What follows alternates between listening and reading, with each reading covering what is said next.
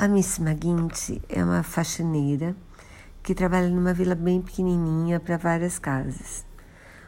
O, o, o, um rapaz que alugava um quarto na casa dela é condenado pela morte e ele é suspeito de ter assassinado ela para roubar.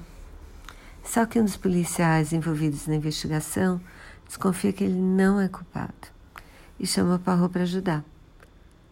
E a história é super bem contada, os personagens são ótimos.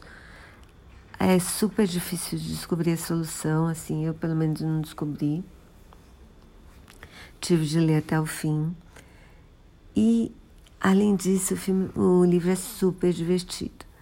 Primeiro porque o Parro sofre. Ele sofre porque ele se hospeda numa casa e lá não dão comida o que ele gosta.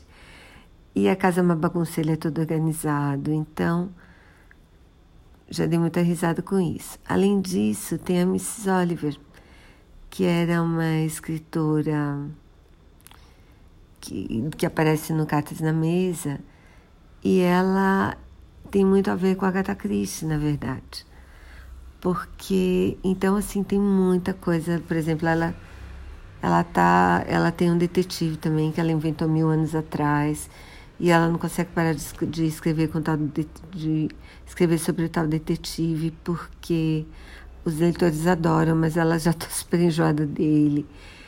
E ela também sofre para chuchu, porque com o que vão fazer com os personagens da cabeça dela, se mandarem um e-mail, levarem os personagens para o teatro. Então, ela e ela também acha que ela é a melhor detetive que dá de 10 a 0 no Poirot, porque é ela que vai saber a solução dos crimes todos.